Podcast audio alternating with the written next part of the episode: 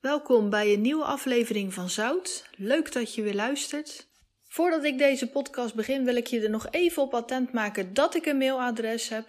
Als je vragen hebt of opmerkingen, dan mag je altijd een mailtje sturen. Wees er vrij in. Je kunt mijn e-mailadres vinden op de eerste pagina van de podcast. Vandaag gaat deze podcast over God, de man op de donderwolk. Nou, de titel van deze podcast is een beetje gekscherend, maar ik bedoel het zeker niet oneerbiedig. Er is ooit een tijd in mijn leven geweest dat ik God een beetje als een soort van cartoon zag. Als jong kind zag ik eigenlijk God een beetje als een karikatuur op een wolk met een bliksemschicht of een zeis in zijn handen. En wanneer er iemand iets stouts deed, zou hij weer wel even neerbliksemen. Ik denk persoonlijk dat er nog wel mensen waren die er zo over dachten, omdat als er een keer iets misging, dat mensen wel eens ook gekscherend zeiden: God straft onmiddellijk. Ja, als er iets misging in mijn leven en mijn vrienden riepen God straft onmiddellijk, dan was het meestal iets om mee te lachen. En dan was het ook iets niet heel ergs wat er gebeurde. Maar het feit dat mijn vrienden toch zoiets riepen, wil toch zeggen dat ze een bepaald beeld van God hadden, of ze er nu in geloofden of niet. Onder veel mensen ook onder christenen wordt God vaak gezien als een boze man. Een man met een lange baard, een beetje Sinterklaasachtig, die wel even in het grote boek zal kijken of je wel braaf geweest bent dit jaar. Deze mensen, waaronder dus, wat ik zei, ook christenen, beweren onder meer dat God verantwoordelijk is voor vele ziekten waar mensen aan lijden. Die ziekten en kwalen zijn er namelijk om ons een lesje te leren. En wanneer ons rampspoed overkomt, dan is het om ons geduldiger te maken. Er zijn zelfs mensen die beweren dat als ze een doof of gehandicapt kind hebben gekregen, er heilig van overtuigd zijn dat dit Gods wil was, zodat ze beter met andere gehandicapten of doofstommen kunnen omgaan. Veel mensen hebben ook angst en smeekgebeden. Ze proberen zo keurig mogelijk een gebed neer te zetten, in de hoop dat onze Almachtige het zal verhoren. Continu hebben ze het gevoel dat ze voor alles op de knieën moeten gaan en bijna huilend moeten smeken of ze iets gedaan kunnen krijgen van God. Veelal ook met de nodige: Ik verdien het niet, Heer, ik verdien het niet, Heer, ik ben het niet waardig. Schuld, schaamte en oordeel zijn een rode draad in het leven van dit soort mensen. Nou, als ik heel eerlijk ben, zou ik niet zo'n God willen dienen. Een relatie opbouwen met een God die werkelijk je lot tart lijkt me vrijwel onmogelijk. Ja, want dit klinkt wel heel zwaarmoedig. En toch heb je ook een tegenovergesteld denken over God. Namelijk de mensen die denken dat God alleen en een en al liefde is. Het woord liefde dat eigenlijk met lief verward wordt. In de ogen van deze mensen is God daarentegen geen boze Sinterklaas met een boek of een dictator. Maar vanuit hun optiek gezien ligt God zowaar op een plusje nest met een pokerface tussen allemaal chocoladefonteinen en vindt hij alles best en prima. Wat je in je leven ook doet, zijn zegen heb je. Ja, bijzonder is het wel dat mensen één en dezelfde God zo twee verschillende gezichten kunnen geven. Verrassend is het dan ook niet dat kerkdiensten van deze twee uitersten ook helemaal inspelen op het gevoel dat men over God heeft. Bij de zwaarmoedige denkers over God wordt er ook zwaarmoedig gepredikt. De preken en bijbelstudies gaan vaak over schuld, schaamte en straf, de hel en de eeuwige verdoemenis. Het is al bijna een zelfkastijding om naar zo'n kerkdienst te gaan. De preken van de ophemelaars daarentegen zijn weer altijd goed nieuwsshows. Over een duivel en de hel en demonen wordt niet gesproken. Maar de bijbellessen vertegenwoordigen vooral een blijde boodschap. Eentje waar iedereen happy de peppy van wordt. De mensen in deze kerk willen namelijk een goede dienst hebben. Ze willen na de preek een lekkere koffie kunnen drinken en met een tevreden hartje weer naar huis keren. Over oordeel en vernietiging willen ze het niet hebben. En het erg is, deze mensen twijfelen zelfs soms of de hel en de duivel echt bestaan. Want een God die liefde is, die zou mensen toch niet zomaar naar de hel sturen. Nou, ik ben niet alwetend, maar deze twee uitersten, een dictatorgod en een ik vind alles prima God, bestaan niet. Wanneer je alleen op preken afgaat, leer je God niet ten volle kennen. Als je God echt wil leren kennen, zul je toch de Bijbel erbij moeten pakken. En ja, ik weet dat dat soms wat voor verwarring kan zorgen, omdat het Oude Testament een beetje anders is dan het Nieuwe Testament. Wanneer we Genesis openslaan, krijgen we vrijwel direct het verhaal van de schepping te horen en zien we eigenlijk hoe groot God is. God is eigenlijk een creatieve geest die een aarde wilde scheppen om een mens te maken naar zijn evenbeeld. Een mens om van te kunnen genieten. Een wereld om van te kunnen genieten. maar wel een wereld met een eigen keuze. Een mens die wel naar zijn beeld geschapen was, maar wel met een eigen willetje. Een eigen wil was namelijk voor God heel belangrijk. Je kunt namelijk niet van iemand dwingen of verwachten dat hij van je zal houden. Dat moet namelijk een eigen keuze zijn en zo was dat bij God ook. Wanneer hij een mens zou geschapen hebben, dus gecreëerd zou hebben, die alleen maar ja en amen op alles zou zeggen, altijd zijn wil en verwachtingen zou navolgen, dan is dat niet meer leuk. Geconditioneerde liefde lijkt misschien wel eens gemakkelijk. Want laten we eerlijk zijn, stel dat we een afstandsbediening voor onze broer of zus of partner of onze kinderen zouden hebben, waarmee we met een paar drukken op de knop ze alles kunnen laten doen wat we maar willen van ze. Geef toe, het zou wel makkelijk zijn met momenten. Maar zou je ook niet denken dat het na een paar dagen toch begint te vervelen? Omdat de liefde en de aandacht die je krijgt niet oprecht is. Nou, en zo dacht God er eigenlijk ook over. Hij maakte de mens met de vrije keuze om hem te gehoorzamen en van hem te houden, of juist niet. Nou, en dat of juist niet, dat gebeurde helaas. En nadat de eerste mensen gezondigd hadden, zien we in één keer een vrij vastbesloten God voor ons. Een God die besluit dat Adam en Eva, de eerste mensen die zondigden, tevens ook de eerste mensen die hij gemaakt had, de Hof van Eden maar moesten verlaten. Al het mooie wat hij voor hen had gecreëerd, moesten ze achter zich laten. En ze moesten maar een leventje in de luwte gaan leiden. Alle schoonheid, alle pracht en praal en alle verwennerij hield meteen op. Ze leefden namelijk in een dorre woestijn waar ze keihard moesten werken voor hun eten en drinken. Ja, het lijkt hier wel alsof God eventjes spijt heeft van dat hij de mens gemaakt heeft. Het is overduidelijk dat hij op zijn tenen getrapt is door Adam en Eva. En ook als we verder bladeren naar Noach, zie je dat God boos en ook verdrietig is. De mensen doen opnieuw niet wat hij zegt. Ze leven erop los en ze doen alles wat hij verboden heeft. Gods reactie daarop is de zondvloed. Hij laat het veertig dagen en veertig nachten regenen, zodat de hele aarde overstroomt, behalve Noach en de dieren, want die zitten veilig op een boot. Wat je wel kunt opmaken in het Oude Testament is dat God het vooral opneemt voor rechtvaardige mensen, maar voor mensen die hem niet gehoorzamen lijkt hij wel keihard. Moord en doodslag of moord onder volkeren, uitmoording, komen regelmatig voor in de Bijbel, vooral in het Oude Testament. Je kan wel opmaken uit de verhalen dat God zich duidelijk nog niet verzoend had met de mens. Maar God had wel een plan om het recht te zetten. Eigenlijk die verzoeningspoging waar ik het net over had. Er is namelijk ook een tekst in de Bijbel die luidt: Want al zo lief had God de wereld, dat hij zijn enige geboren zoon, Jezus, naar de wereld zond om te sterven op het kruis, zodat een ieder die in hem gelooft niet verloren gaat, maar het eeuwige leven zal hebben. Het staat in Johannes 3, vers 16.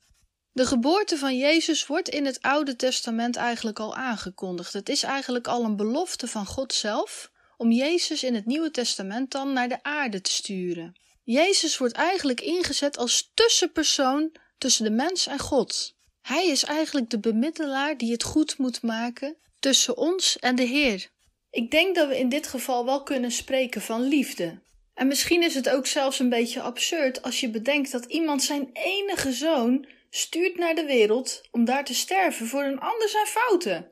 Misschien ben je nu vader of moeder van een kind. Maar zelfs al ben je nog geen vader of moeder, je kunt je vast wel een voorstelling maken dat een enig kind van twee ouders heel kostbaar is. Ik zelf heb maar één zoon. Al vijf en half jaar maak ik hem dagelijks mee en ik hou ontzettend veel van hem. De gedachte dat hij bijvoorbeeld over twintig jaar het leger in zou gaan en moet gaan vechten tegen een volk wat in oorlog is en misschien wel kan sneuvelen, dat doet me verschrikkelijk veel zeer. Als moeder moet je er gewoon niet aan denken dat een van je kinderen of je enige kind zal sterven ergens in een battle, in een oorlogsveld. Sowieso wil je niet dat je kind sterft. Geen enkele ouder wil zijn kinderen begraven. De dood van een kind is iets wat weinig ouders te boven komen. Maar helaas, er zijn zat mensen die hun kind verloren hebben. Ook bijvoorbeeld in het leger, wat ik net zei. Je kind is dan zo gezegd gestorven voor het vaderland. Maar klaar ben je, want het vaderland leeft, maar je kind komt nooit meer terug. Maar God is ook een vader en hij heeft maar één zoon. En ook zijn zoon is ooit baby geweest. Bedenk maar aan het verhaal van Jozef en Maria dat Jezus in Bethlehem in de stal geboren werd. Jezus is ook gewoon kind geweest. Hij is ook een tiener en ook wel een puber geweest. En toen hij rond de 30 jaar was, begon hij eigenlijk zijn spirituele tocht om mensen te genezen, om over God te vertellen, om mensen te onderrichten, mensen te bevrijden van boze geesten en uiteindelijk ook te sterven aan het kruis. Een jonge man van 33 jaar is gestorven voor onze fouten. Om eigenlijk het evenwicht tussen God en ons te herstellen, moest Jezus daarvoor boeten. Ja, het is soms moeilijk te begrijpen. Soms heb ik ook wel eens dat ik denk van, wat is er allemaal gebeurd? Hoe kan dit toch eigenlijk dat, dat Jezus voor onze zonde gestorven is? Wie doet er nu zoiets? It's insane. Ja, het is crazy om het maar zo te zeggen, maar het is echt gebeurd. God heeft zijn enige zoon niet gespaard. Bijna alles wat wij in ons leven hebben meegemaakt, heeft Jezus ook meegemaakt. Toen Jezus nog gewoon leefde op aarde, is hij ook vernederd. Hij werd ook niet altijd voor vol aangezien. Wanneer jij denkt dat Jezus in zijn tijd als een soort VIP onthaald werd, dan zit je fout. Jezus was namelijk helemaal niet populair bij iedereen in zijn tijd. En zelfs als Jezus nu geleefd zou hebben, zou hij misschien op Instagram of Facebook de nodige volgers gehad hebben, maar ook de nodige haatberichten gekregen hebben. Ik denk dat God best wel verdriet heeft gehad om af en toe te zien hoe Jezus behandeld werd. En ik denk al helemaal in zijn laatste uren. Want in principe was Jezus gewoon een verhalenverteller. Hij genas mensen. Hij bevrijdde mensen van boze geesten. En hij liet zelfs doden uit de dood opstaan. Ja, niet echt een man die je te dood veroordeeld wil zien worden. En toch stond hij in het beklaagde bankje. Want hoe goed hij ook was geweest naar de mensen, de menigte wilde hem dood. Ja, en dood ging hij. Want toen Jezus aan het kruis hing, droeg hij alle zonden van de wereld, alle ziekte, alle demonie, alle psychische dingen, alle problemen die je in je leven kan hebben, die heeft hij op dat moment, was alles geconcentreerd op het kruis. Alles stond centraal naar het kruis toe. Alles ellende kwam naar het kruis toe. Jezus heeft op dat moment van het uur van zijn dood alles overwonnen. God kon zich op dat moment weer verzoenen met de mens. De hemel stond vrij, als het ware. De hemel kon weer open en toegelaten worden. Het paradijs werd weer geopend voor de mens. Je moet zien, de mens was eigenlijk gedoemd om te sterven. Hij had zelf de keuze gemaakt om van die appel te eten en dus God ongehoorzaam te zijn. Nou, en je zou misschien denken, ja, dat hele appelverhaal, dat vind ik allemaal een beetje vaag. Waarom maakt God dan zo'n boom? Uh, als er 10.000 bomen staan, waarom is er dan één boom waar Adam en Eva niet van mochten eten? Dat is ook een beetje pesterij. Nou, je mag van me weten dat toen ik dit verhaal voor het eerst hoorde van een Amerikaanse voorganger, dat ik ook een beetje dacht van, ja, dat is nou ook wel een beetje tricky business om één zo'n boom neer te zetten waar niemand van mag eten. Dat is een beetje net als bij kleine kleutertjes vragen om problemen. Maar goed, de vraag is: waarom zei God niet van die boom? Nou, van die Amerikaanse voorganger heb ik eigenlijk een verhaal gehoord dat God juist deze boom had gemaakt om een onderscheid te maken tussen de mens en God. Je moet nagaan dat Adam en Eva eigenlijk volmaakt waren, perfect dus. God heeft in Genesis gezegd over zijn schepping dat het goed was. En als God iets goed vindt, dan is het perfect. Adam en Eva waren ook zonder mankementen. Ze waren niet ziek, ze hadden een eeuwig leven, ze konden niet sterven. Ze waren ook gemaakt naar Gods beeld. Nou, als ik een evenbeeld van mezelf maak, dan moet het dus iets zijn van klei of een tekening of, uh, nou ja, noem maar op, iets creatiefs dat op mij lijkt. Het moet toch wel dat mensen zeggen van, goh, dat uh, heeft wel iets van jou weg. Dat, uh, dat gelijkt wel heel erg op jou. Adam en Eva, die leken dus op God. En je moet zien, als je op God lijkt, dan kan het wel eens zijn dat je je ook een God begint te voelen. Want Adam en Eva hadden op zich ook heel veel vrijheid in die Hof van Eden, in dat paradijs. Ze moesten in wezen God niet overal toestemming voor vragen, ze konden gewoon een vrij leven leiden. Maar om toch dat onderscheid te maken tussen ik ben God en jullie zijn mensen, vergeet vooral niet wie je gemaakt heeft. En dat bedoelt God niet van ik kijk op hen neer of ik. Uh, ja, ik vertrappel jullie onder mijn voeten, jullie zijn minder waard dan ik. God bedoelt dat eigenlijk om te laten zien dat Hij nog steeds een heilige God is. Hij is de Almachtige. Hij is het begin en het einde, de Alpha en de Omega. En dat mag best geweten zijn. Want God was ook geen dictator die zei: Nou, dat mag niet, en je mag niet van die boom eten, je mag ook niet aan die vijver zitten, en je mag niet die bloemen plukken. Nee, God had één regel opgesteld: één regel, die ze niet mochten overtreden. Dus eigenlijk, als je het zo bekijkt, kun je wel zeggen dat er van uberbazigheid helemaal geen sprake was. God wandelde namelijk ook iedere avond met Adam en Eva door de tuin, door de Hof van Eden. Er was een goed contact met God. Maar het erge is, God had Adam en Eva nog nooit om de tuin geleid. Misschien is dat wel een leuke woordspeling in dit geval, maar hij had Adam en Eva nog nooit een loer gedraaid of voorgelogen. Er zijn geen voorbeelden in de Bijbel te vinden in Genesis waarin Adam en Eva zich besodemieterd voelden door God, of dat God iets had beloofd en dat hij niet had gedaan. God stond niet bekend als een grote leugenaar die eigenlijk Adam en Eva maar wat wijs maakte. Maar toch kwam er twijfel. Er kwam een dag dat Eva alleen liep en langs de boom liep waar ze niet van mocht eten. Aangezien Eva niet opkeek dat er een slang tot haar sprak, moet het eigenlijk wel een beetje zo geweest zijn dat misschien dieren in die tijd konden praten. Want als je geen enkel dier hoort praten en je begint in één keer een slang te zien die zijn mond opentrekt, dan uh, zou ik wel even achter mijn oren krabben. Ik zou wel even versteld staan dat dit überhaupt kan. Dus het, het zou best mogelijk zijn, of kunnen zijn, dat Adam en Eva in de Hof van Eden zelfs met dieren konden praten. Of het is ook mogelijk dat er geestelijke wezens waren van God, die ook tot mensen konden praten. Dit staat niet echt in de Bijbel, uh, wat ik nu vertel, maar het is een veronderstelling. Daarom zeg ik dat er eventjes bij. Maar goed, de slang in de boom begon tegen Eva te praten en eigenlijk begon hij al meteen met een leugen. Hij begon eigenlijk te liegen dat Eva nergens van mocht eten, van geen enkele boom. Nou, en Eva die zei wel dat dat niet klopte, maar dat ze niet van deze boom mocht eten waar de slang in zat, dat was gewoon verboden. Maar dan loog de slang opnieuw tegen Eva en zei hij dat je net zo slim als God zou worden als je dan toch een vrucht van deze boom zou eten. Nou, en nu komt het stukje wat ik nooit heb begrepen. Hoewel God nooit Adam en Eva had voorgelogen of bedonderd had, was blijkbaar dat kleine stukje tekst van de slang zo ingrijpend voor Eva dat ze niet eens zoiets had van: Goh, dat moet ik toch even met God overleggen wat jij mij hier allemaal zegt. Of ik ga in ieder geval even naar Adam om te zeggen wat er nou hier juist gebeurd is. Dat jij tegen mij praat en dat ik die appel van jou best mag eten. Nee, ze overlegt helemaal niks met niemand, niet met God, maar ook niet met Adam. Maar ze besluit op dat moment, impulsief, zonder een nachtje daarover te slapen, zonder overleg, toch die appel te eten. Ja, of het daadwerkelijk om een appel ging, dat weet niemand eigenlijk. We noemen het altijd de appel, maar de vrucht te eten die verboden was. Ik denk persoonlijk, toen Eva een hap nam, dat ze iets gevoeld had. Dat ze merkte: hier is iets heel goed fout. Ze veranderde namelijk ook meteen van karakter. In plaats van dat ze de appel op de grond smeet en begon te huilen: Wat heb ik gedaan, wat heb ik gedaan? Dit moet voorkomen worden dat Adam hier ook van eet. Nee, ging ze naar Adam toe met de rest van de appel en verleidde ze hem om ook een stuk te nemen. En het woordje verleiden is niet zo positief in dit opzicht. Het zou zelfs kunnen dat ze bepaalde leugens vertelde tegen Adam, aangezien Adam er toch instonk in het verhaal en ook toehapte, letterlijk. Wat de slang eigenlijk bij Eva deed, deed Eva bij Adam.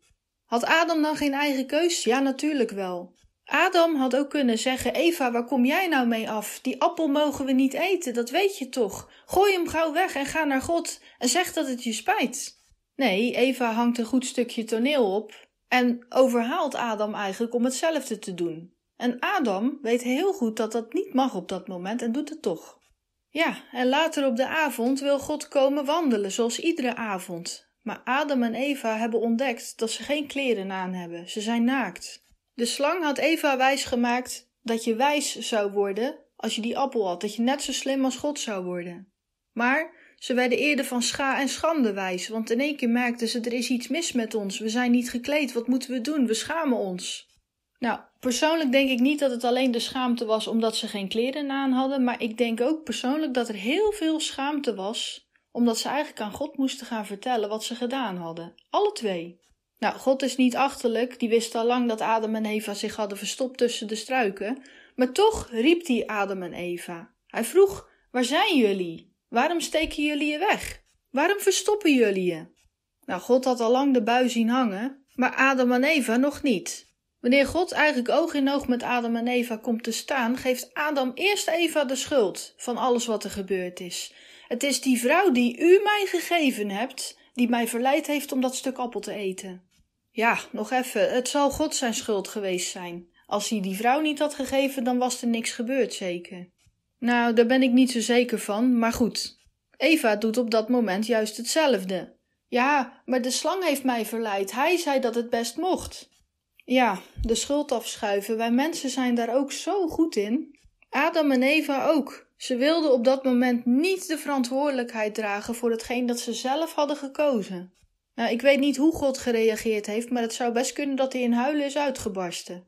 In feite moest hij een nieuw plan bedenken om deze mensen te kunnen redden, om zich opnieuw te kunnen verzoenen, want er was een kink in de kabel gekomen en het was niet God zijn schuld.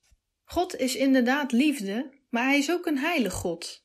Ik denk dat wij mensen het woord heilig niet zo goed begrijpen. Misschien kunnen we het ook niet zo goed begrijpen. God is namelijk naar iedereen rechtvaardig, maar geeft niet iedereen dezelfde behandeling als je begrijpt wat ik bedoel. Ik denk wel eens bij mezelf: oh, God moet toch veel geduld met mij hebben. En misschien ben ik wel een van zijn kinderen waar hij veel geduld voor nodig heeft. Het zou namelijk heel goed kunnen dat er nog kinderen van God zijn, dus christenen, die veel vlotter en sneller mee zijn met hetgeen wat God wil. Maar God is wel een goede vader en hij trekt geen kinderen voor op de ander. Vroeger dacht ik dat namelijk. Dat kwam eigenlijk uit mijn eigen gekwetstheid vanuit mijn kindertijd. Toen ik namelijk niet echt een band met God had, dan zei ik wel eens: Ja hoor, het is een ander weer gegund. Oh, wat is God toch weer druk bezig met anderen te verwennen. Ja, ik voelde me eigenlijk continu tekort gedaan door God, maar ik had ook eigenlijk helemaal geen band met Hem. Ik had geen relatie en ik had een verkeerd godsbeeld. De manier waarop ik naar God, de Vader, keek, zo keek ik ook naar mijn eigen vader. Het was zelfs zo erg dat ik God eigenlijk niet eens God de Vader kon noemen.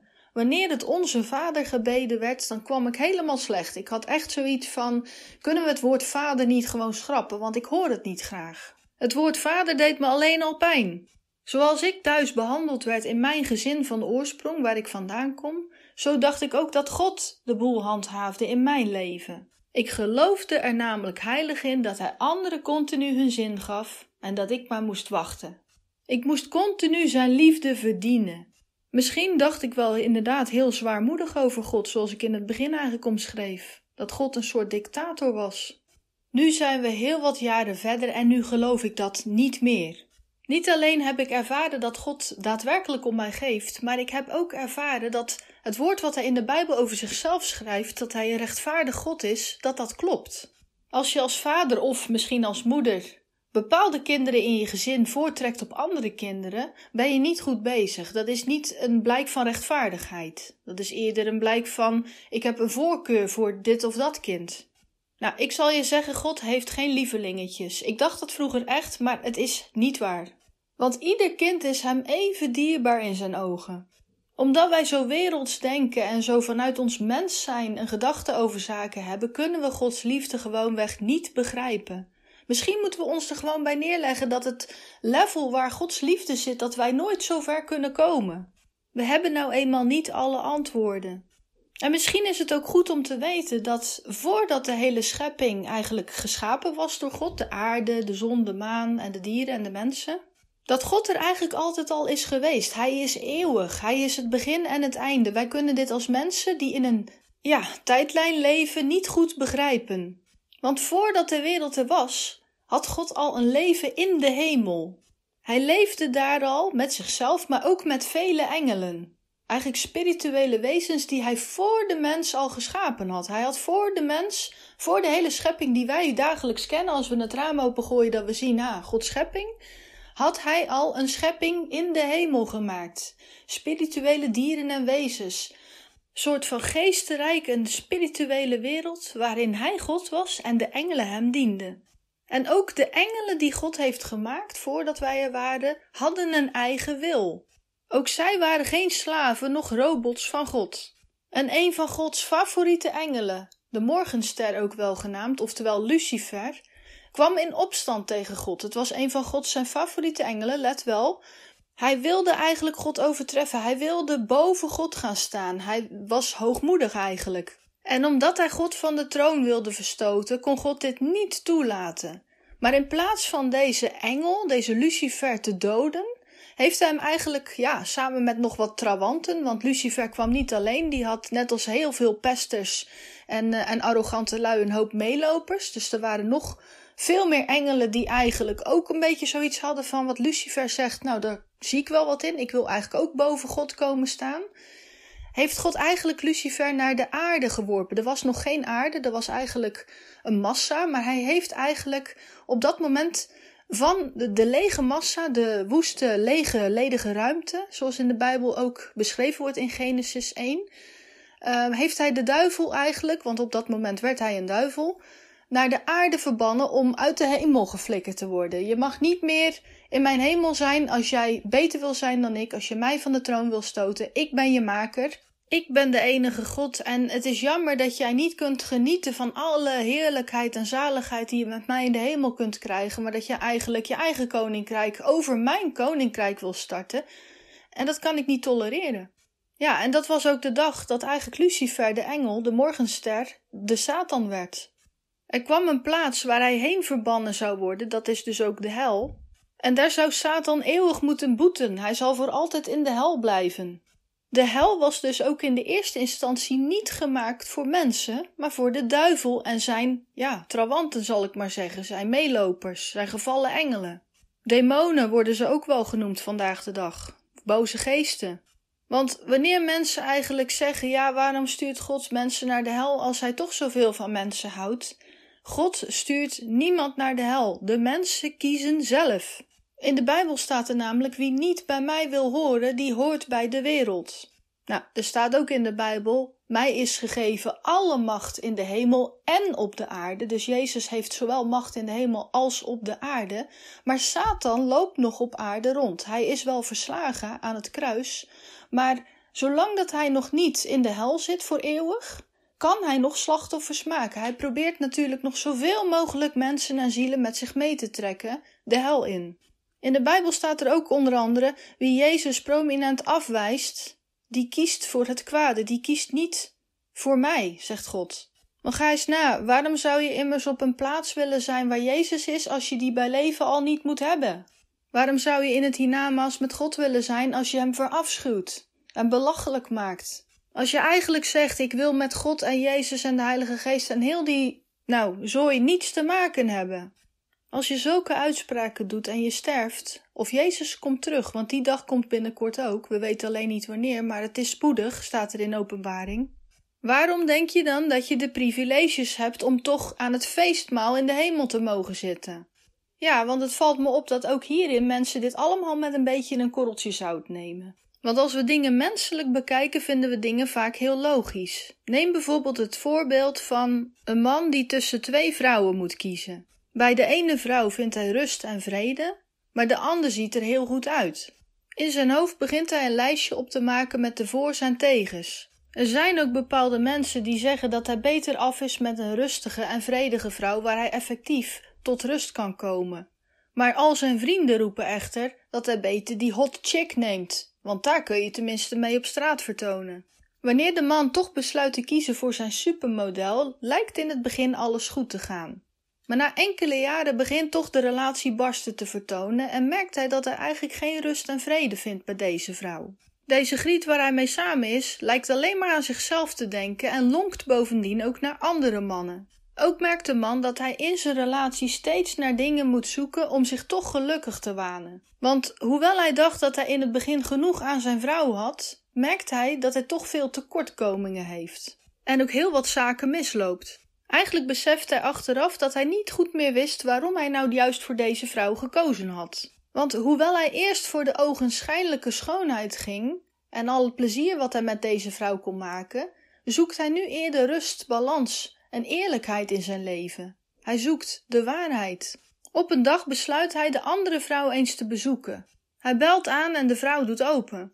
Hé, hey, hallo, ken je me nog? zegt de man aan de deur als hij in het gezicht van de vrouw kijkt. De vrouw kent hem nog. Wanneer de man voorstelt dat hij eventjes binnenkomt om samen even een kopje koffie te drinken, gooit de vrouw de deur dicht. Van achter de deur zegt ze met kalme stem tegen hem: je wilde me toen niet kennen, dus geef me één goede reden waarom ik je zou binnenlaten in mijn huis. Je hebt voor die ander gekozen, dus ga daar maar heen. Jij komt er niet in. Nou, wanneer we dit voorbeeld aanhoren, lijkt dit niet meer dan logisch.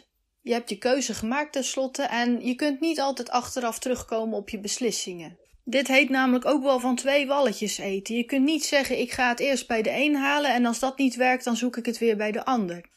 Nou, en zo werkt het ook in het leven met de Heer. Als wij kiezen voor Hem, en dat is niet altijd een populair leven, ik ga dat ook gewoon eerlijk zeggen, dat is niet altijd een leven dat over rozen gaat, maar het is wel een draaglijk leven. De Heer kan je effectief helpen met vele zaken. En je leven zal er enorm op vooruit gaan. Je zult niet altijd meteen effect zien. Want de duivel biedt vaak een instant oplossing, maar die instant oplossing die is ook heel vaak snel weer weg. En wat bij de duivel heel kortstondig is, is bij Jezus een eeuwigheid. Hij maakt effectief een tekening van jouw leven en hij wil ook zijn plan met jou voltooien. God heeft zoveel mooie plannen met je. Het enige wat we eigenlijk moeten doen is een keuze voor hem maken, maar ook standvastig blijven in deze keuze. Onze Heer is namelijk geen pocket God die even diep in je broekzak steekt wanneer het je niet uitkomt en eruit haalt wanneer je hem nodig hebt. Onze God is namelijk een liefhebbende God. Hij wil het allerbeste met ons. Maar de God die alles prima en best vindt en waarbij je altijd weer een tweede kans krijgt, ook al ben je al honderd keer bij andere goden gegaan, die bestaat niet. God wil je kansen geven, maar je tijd op aarde is tijdig. De boze Sinterklaasgod waar ik het in het begin over had, bestaat niet. God is niet verantwoordelijk voor het zieke kind dat je gekregen hebt of het doofstomme kind.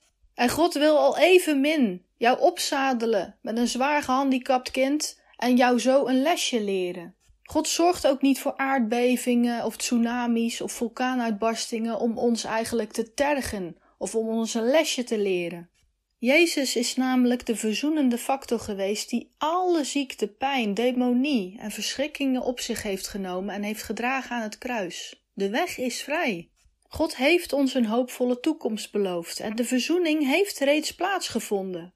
Eigenlijk stuurt God jou gewoon een vriendschapsverzoek, maar je moet het wel accepteren.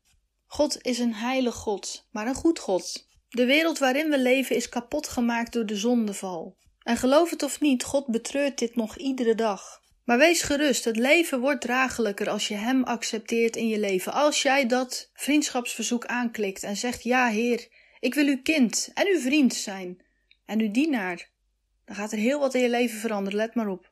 Wacht niet tot je oud en versleten bent. Er zijn heel veel mensen die ook vroeger wel eens gezegd hebben: Nou, uh, in God geloven, dat doe ik wel als ik gepensioneerd ben. Je weet namelijk niet hoe oud je zult worden. En wie zegt ook dat we zullen sterven? Jezus heeft beloofd in openbaringen dat hij spoedig komt. Ja, maar Helen, we wachten al zoveel jaar, al 2000 jaar wachten we op de komst van Jezus. Mijn opa zei ook: Jezus komt in mijn generatie. Al decennia lang beweren mensen dat ze in de eindtijd leven. Nou, misschien juist daarom wel. God rekent namelijk in een heel andere tijdscalculator dan wij. In de Bijbel staat er ook: een dag is als duizend jaar en duizend jaar is als een dag. Nou, als Jezus 2000 jaar geleden aan het kruis gestorven is, en als dat duizend keer twee is, 2000 jaar geleden, dan kan dat evengoed in Gods ogen als twee dagen weg zijn. zijn. Laten we God niet langer zien als een boze Sinterklaas, een dictator of een ik vind alles best en prima God. Laten we eerbied hebben op een leuke manier voor Hem. En laten we God ook niet overal de schuld van geven. Misschien is het gewoon zo dat we God niet helemaal kunnen begrijpen, maar begrijp jij je partner voor 100%? Ik ontdek nog zo vaak dingen in het gedrag van mijn partner waarvan ik even achter mijn oren moet krabbelen of dat ik dat juist toejuich. Dat ik denk: oh, ik wist niet dat je dat in je had. We hoeven niet alwetend te zijn, maar laten we God niet als de man op de donderwolk zien. Laten we ontzag voor de Heer hebben en voor Hem een keuze maken.